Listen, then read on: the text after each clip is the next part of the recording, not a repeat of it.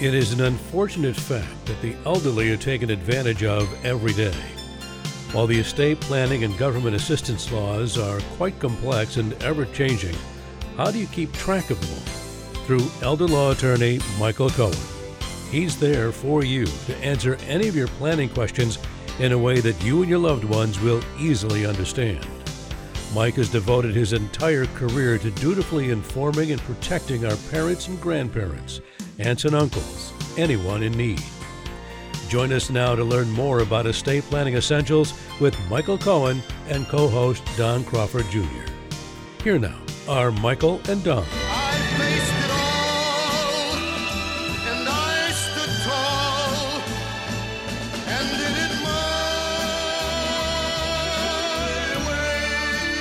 This is your Estate Planning Essentials radio program. My name is Don Crawford Jr., the grateful owner of KAAM Radio and co host of this excellent program, judiciously committed to protecting your family, your assets, and you.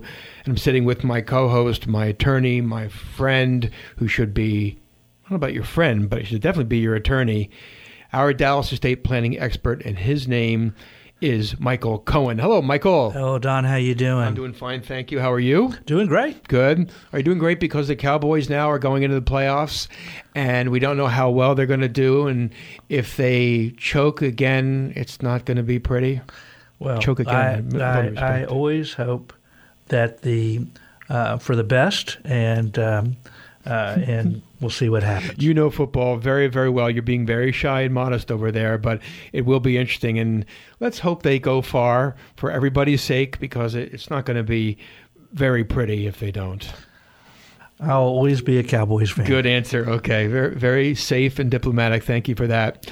Um, today, we want to talk about that issue that doesn't plague everybody, but a small group of people. But it's a very important issue, especially in light of Social Security and that disastrous program that doesn't seem to get much better. Uh, but you want to talk about Medicaid, and you mentioned to me before the program that there are many, many exceptions to transferring Medicaid, and you wanted to address those today. Is that correct? Yeah, well, transferring. Okay, so Medicaid is means tested. Uh-huh. In other words, they look at your assets for the government to help pay for care Mm-hmm. or drugs. Um, I'm going to be talking about nursing home Medicaid. There are 109 Medicaid programs, each with their own rules. Okay. Uh, and so, like a common situation that I realize this is not going to be applicable to all, but if you are getting older and you don't have long term care insurance or adequate assets, or if you have a parent that's getting older, this could be important to you uh, because the cost of care is great. I was talking um, to one of the attorneys in my office uh, just yesterday, and the um, his wife unfortunately has Parkinson's, and she's in the latter stages. And he was looking at a particular nursing home, uh, and it was going to cost fourteen thousand a month. Unbelievable. And he said, you know, and it was a, it's a great facility. He said, but there are there other options? And I said, yes. And I was telling about different things, and and the facility happens to even uh, accept Medicaid. Uh, but the average facility is probably half, uh, a little bit, maybe a little bit more than half of that, maybe about 7,500. But still, think about it as people are aging, uh, the longer you live, the more likelihood of disability. If you were trying to get disability insurance or long term care insurance, you could only get it to a certain age because the likelihood increases. Just like life insurance generally, the older you get, the more risk that you're going to die. Sure. So, uh, if you don't have that, and 90% of Americans don't, then you say, "Oh my goodness, everything I've worked for could go to care cost at the toward the end of life." And how do I do things to preserve? Particularly if the person was, let's say, either widowed or single, uh, then there's uh, limitations, very limited amount of assets you could have. Only a couple thousand. There are certain things that do not count, and a lot of strategy is buy things that do not count or pay bills. But there are some exceptions to Medicaid's five year look back period. Now, Medicaid, again, Medicaid presumes, long term care Medicaid presumes, because uh, to get eligible, you had to basically almost be impoverished Right. if you're single. Not if you're married, because there's different rules where that's no longer the case. But so a lot of times people used to try to just transfer assets to get eligible for Medicaid. Okay. And the government said, well, we presume that you did that on purpose so that we would have to help pay for co- care costs. Mm-hmm. Usually the person's income would go to basically the facility, and the government would say, basically, in effect, uh, pay the diff. Well, not really pay the difference, but you don't have to pay the difference. Okay. So if somebody's Social Security uh, income, let's say, was seventeen hundred, and the cost of the facility was seventy seven hundred, if you got on Medicaid, you'd save six thousand dollars a month. Oh, okay. So now I need to know, and maybe I would like to preserve some of those monies either for my benefit or for the benefit of family members. So there are certain, like everything, there are certain exceptions to every rule. All right, in Texas, and this is going to be different from state to state. So in Texas, one of the uh, the options that most people are not aware of if you transfer to a tuition savings program for, let's say, a grandchild that's under 21. This could be done by not only the parent, I guess, as well, or a step parent, and it's, but it's typically by the grandparent, but it could be also by a brother, sister, aunt, or uncle. So it has to be an irrevocable, an irrevocable tuition savings program. Okay. Uh, the problem is a lot of times, like Texas program, uh, that that it's it's they're generally sometimes revocable, so you have to look into it. Um, but you know, it's a good thing to know about because uh, you would like to. Would you rather pay for your grandchild's uh, college education? Provide for that, or pay a nursing home. Uh, similar to that, number two, number two, transfers to the a Uniform Transfers to Minors Act account. Now, an UTMA account. So what's that?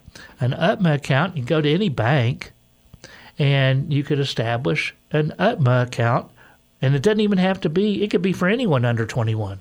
Well, usually at banks they only let you do it till age 18. Sometimes it's the uh, brokerage firms that have it up to 21. But you, if you transfer directly, and you can name who the custodian is. So let's say you're the grandparent and you had a child that you'd like to be this the custodian uh, for the UTMA account, which is hopefully to use for education. That's what the government's uh, thoughts are. Although uh, at age 21, they're just or 18, depending on where it's, uh, what, what type of account, uh, that grandchild could get the funds uh, if it hadn't been used. Uh, so, uh, in, it, the, in other words, Texas is saying we think education is a good thing. We think college education is a good thing.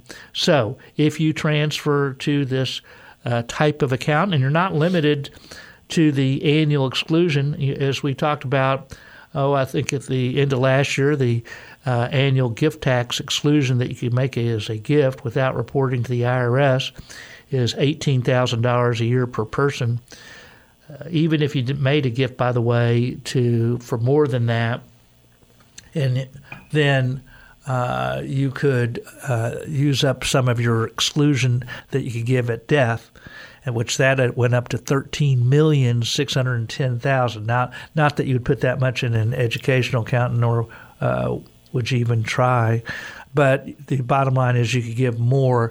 Uh, you may have a duty to do a gift tax return, but there would be no gift tax due. Um, so, uh, anyway, an UTMA, it could be anybody, it could be anyone. Um, we've done it for great grandchildren, we've done it for grandchildren. It's a common tool, and that one's pretty easy because it's all it is is setting up a bank account and making a direct transfer. Um, so it's it's it's pretty simple, Very good. uh, and, and and you don't have to look to see if something is irrevocable or not. Good. Um, number three would be transfers between spouses. So if you're married, it's a different story because when you apply for Medicaid, you could have lots of more, a lot more assets. Uh, but they even require that you transfer assets from the ill spouse, the one on Medicaid, to the well spouse within one year after the person's on Medicaid. So any transfers between spouses would be an exception to the rules.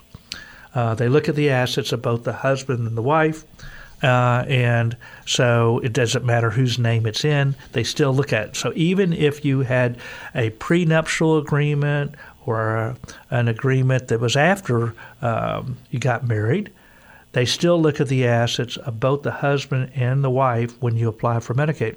Often you could keep hundreds of thousands of dollars and get eligible for Medicaid uh, if you're married. And there's various ways beyond this show that we've talked about on prior shows. And of course, uh, each one of our shows, we don't often mention this. We have podcasts that are archived, at least on our website at dallaselderlawyer.com. Uh, and you may want to uh, listen to that if that's something of interest. We are seeing our podcast uh, subscribers increasing uh, quite a bit, so we're glad uh, you may want to listen to that if that's some issue that is uh, of interest to you. I strongly recommend that. Very helpful. I do find it interesting just listening to you the first five ten minutes of this program, how you and attorneys in general and financial planners have to engage in this dance with the government to Yes. make sure that you can hang on to as much as possible. Well, it's just like tax law. Um, planning for public benefits is the government says that this is what is required uh, to go within our rules to get our benefits. So, just like we've talked about on prior shows, there's all sorts of different ways to set up trust. We say, who, who's in control? Is it the one who's making the trust? Is it is it done where it's irrevocable in a way where uh, the trust is basically a different entity that it's in control? The trustee's in control. Is it the children in control? When is something considered a completed gift? There was one of the most popular cases uh, uh, for elder law attorneys this last year was a case in Pennsylvania where there was gifts right before somebody died, uh, but the checks hadn't been cashed in, mm-hmm. uh, until after death, and mm-hmm. so the Internal Revenue Co- uh, Internal Revenue Service said those were not completed gifts. Wow. So it's still part of the estate for estate taxes. Interesting. Well, anyway, so what are the rules? Mm-hmm. And just like anything, and so what we're talking about here are the rules, whether it's on income taxes or estate planning, or in this case, Medicaid planning. What are the rules? What do they allow? We've told you that there was a, an exception to the rules. We think it's a good thing for college education, so that was an exception. We have this requirement you have to look at the assets of both the husband and wife, so that's an exception.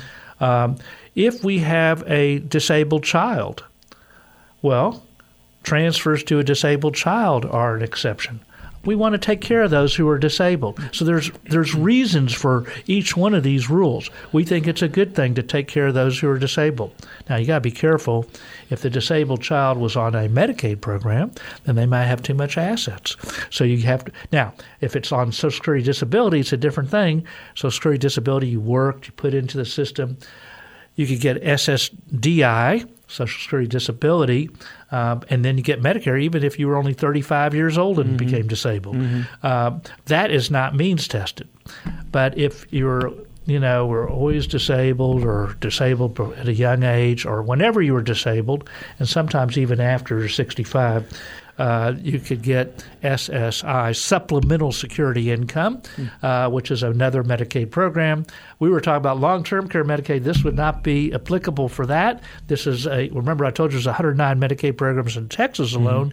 SSI is a federal program. So we will do a small test after the show to make sure everybody is aware of all the different programs. And we will all fail because it is so complicated. now, I'll tell you about a couple things that are hardly ever used, and that's transfers to a what's called a sole benefits trust for a disabled child of any age. So there's a type of trust. So let's say you're on, um, you're 80 years old, and you have a kid that's 60 years old, and the kid was on Social Security disability. Uh, you could have a trust where it has to be what's called actuarially sound, and it's an exception to the uh, look back period. So you have to do a trust in a certain way where it's for the sole benefit, let's say in this case, of your child, and uh, it's actuarially sound. So if it had to be, um, let's say you had a hundred thousand and the kid had a ten-year life expectancy. Of course, sixty would be more than that, but they paid out ten thousand a year or something like that. It would it would might fit in the rules Okay. but you could have it uh, for anybody uh, if the person is disabled uh, and it doesn't uh, if if they're um, uh, under 65. So you could use a sole benefits trust in another way. So let's say you had a son-in-law or daughter-in-law that was, um, well, either if they're not on, they're disabled, let's say on Social Security disability, you could do a sole benefits for that son-in-law or daughter-in-law uh, or whomever, uh, and even if they were on SSI, you could have it if it was small enough. You could say, look, I don't want to lose my Medicaid, but for SSI, you can't have it more. The distributions, if it's actuarially sound, cannot be more than what the SSI payment is. Mm-hmm. So you could design it in a different way. We hardly have any cases like this, but just to let you know, it's an exception to the mm-hmm. rules. Okay. Uh, now, if you tried to send, to transfer something for fair market value, uh, but and you attempted, and they say, well, we you tried, uh, then they might not give you a problem. So let's say you had a home and it was a ugly home, uh, so to speak, and you transferred it, but it was just not. It's not what the tax rules say it is. But you said I just can't sell it based on its condition. Um, you might sell it at you tried to sell it at fair market value, but you really couldn't. That would be another example uh, of an exception to the transfer penalty rules. Good. If you did things for a purpose other than to qualify for Medicaid, all right, so let's say you know in the five years, let's say four years before you had gave to your favorite church a lump sum or charity a lump sum, and then you had a stroke two years later. Well, you really there might be a presumption uh, that was guilt, and you have to tell them, but you could rebut the presumption by saying, "Look, he was in per- he or she was in perfectly good health at the time. It obviously wasn't done for purposes of getting eligibility for Medicaid. By the way, um, uh, if you tithe uh, and you can had a history of tithing, you know, well, we show the history of tithing even after you're disabled. But if we could show that there's that history, we actually get the tithing records mm. and show that to the state to say, look, this is not on purpose to get eligible for Medicaid. This is historical.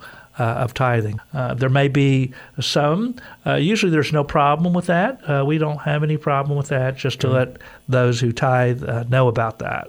Uh, so, just but have a history though, because we have to prove it to the state.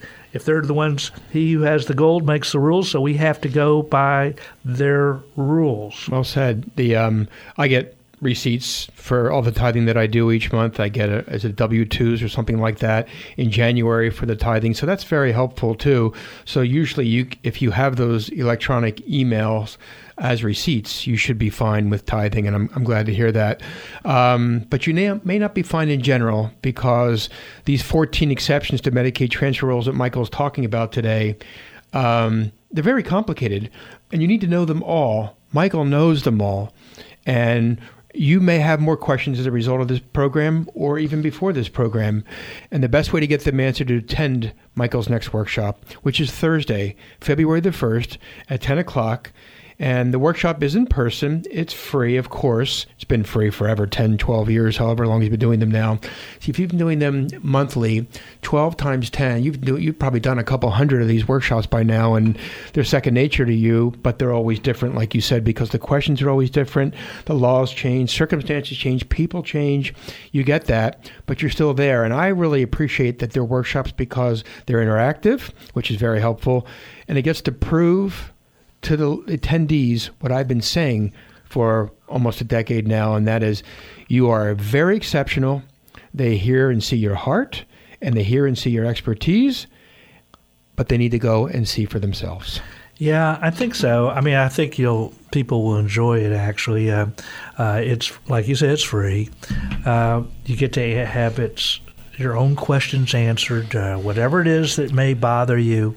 It may not be on Medicaid. It sure. could be on estate planning, mm-hmm. which is, you know, you never, some workshops are more on estate planning, some are on Medicaid. You never know uh, because we never know who's going to attend. The questions are always different, which makes it more fun or fun uh, for me mm-hmm. uh, because I like to answer the question. So, uh, for two hours, uh, we ask people, first of all, what they want to know so that their time is well spent. And then we write down those questions on a board. I answer them. We will have a presentation as well on the more common questions. You know, what's the difference between a will or trust, whatever. Uh, when would you use one? When would about a power of attorney? Whatever, all the different options on those type of estate planning documents. But really, we never know what's important to people, so we spend more time on whatever it is that the questions are asked, and you're, you're not only going to get hopefully the correct answer on your questions, but also on you'll learn from the questions of others. It's two hours. It's free. Uh, and if you go to those uh, to the free estate planning essentials workshop, then we also give a one-hour vision meeting to you. We call it a vision meeting, so you'll have a vision as to where your plan should be. Uh, it's no obligation. It's just it's just free, and so you at least you learn about your own situation. It's up to you if you want to do anything or not. Uh, certainly, I'm not uh, forcing anything on anybody. This is just an option to learn. To go to that free estate planning essentials workshop, all you have to do is call 214 720 0102, 214 720 0102, or sign up online at dallaselderlawyer.com. I forgot to mention one other thing. One other thing. Uh oh, he knows where this is going. And there's not there's no board here, and there's not me waving my arms reminding Michael to mention this, but he just feels the need or obligation to promote a KAAM coffee mug, and I don't know why because they're not. It's just a coffee mug.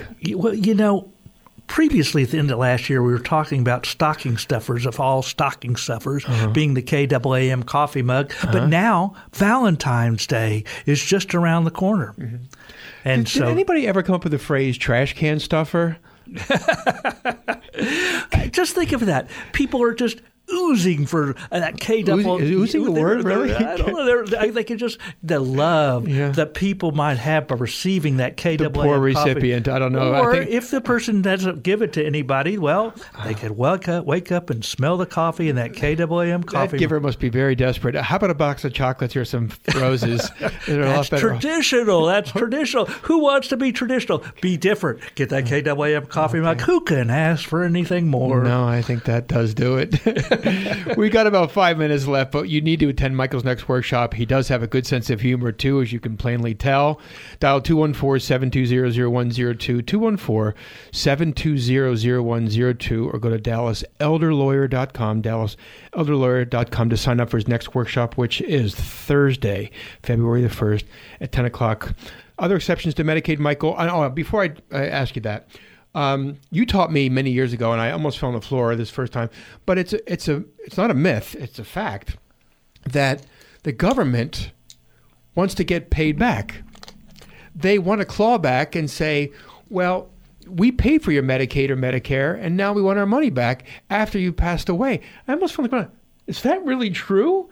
And you made it clear to me and everybody else that's what they do. Well, yeah, it's on ex- on things that are non um, are accountable resources like your homestead. Okay. So that's another exception is um, the enhanced life estate deed. Enhanced life estate deed, also known as a ladybird deed or a transfer on death deed. The state only goes after things uh, if it passes by probate or intestacy Okay. On a ladybird deed or on a transfer on death deed, which are different, uh, then it goes to whoever your beneficiary is Great. after death. That's why I have by that. Mm-hmm. Yeah, you know it's interesting. I was just hired by uh, a law firm in New Jersey. Uh, they they didn't know the difference between an enhanced life estate deed and a transfer on death deed. I don't have the time today to go over Mm-hmm. the differences.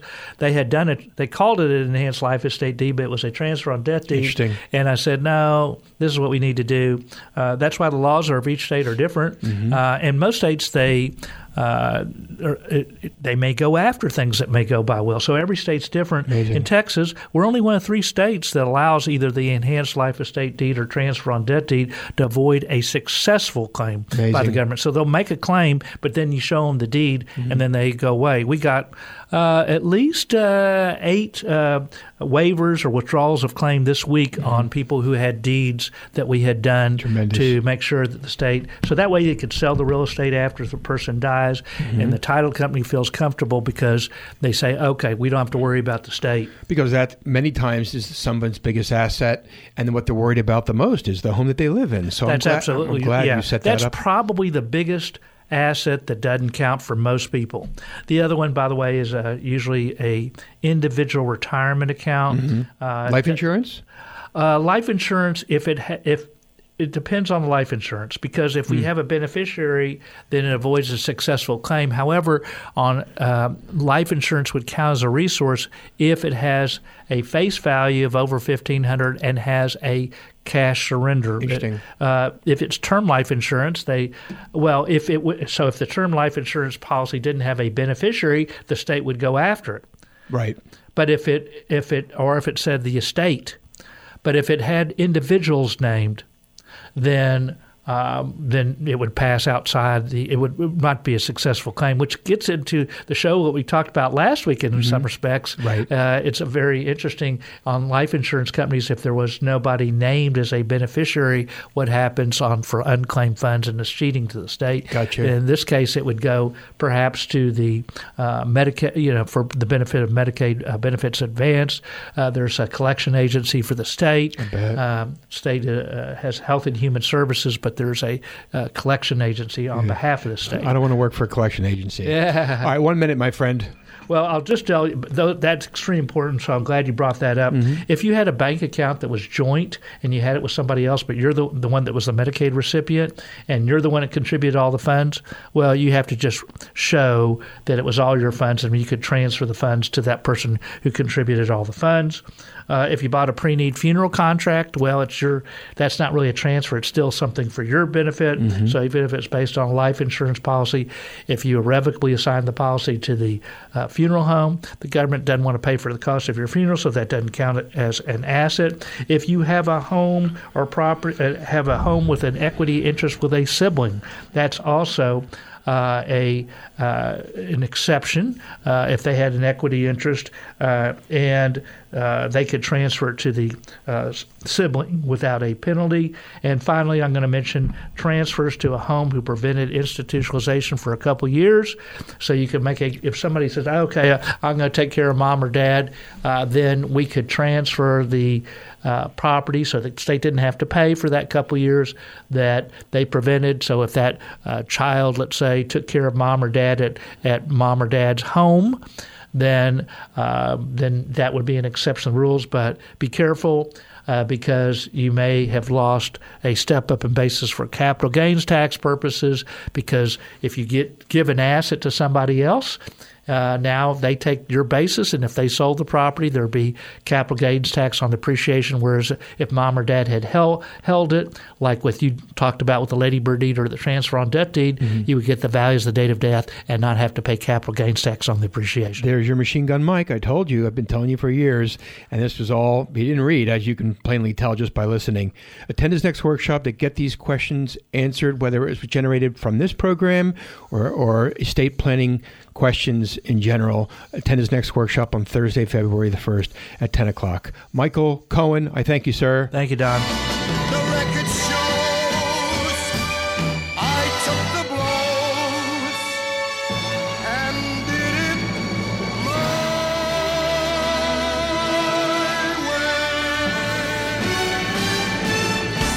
Leading estate planner practicing law in Dallas, Texas for decades now, Michael Cohen is ready to educate you about the estate planning laws that can affect your family and you.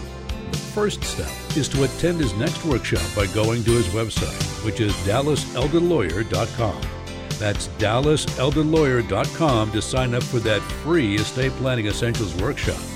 Or you can also call him by dialing 214 720 0102.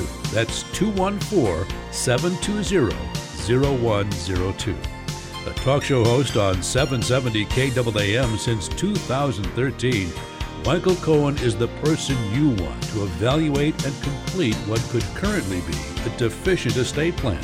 Make sure it's done your way and sign up for his next workshop today.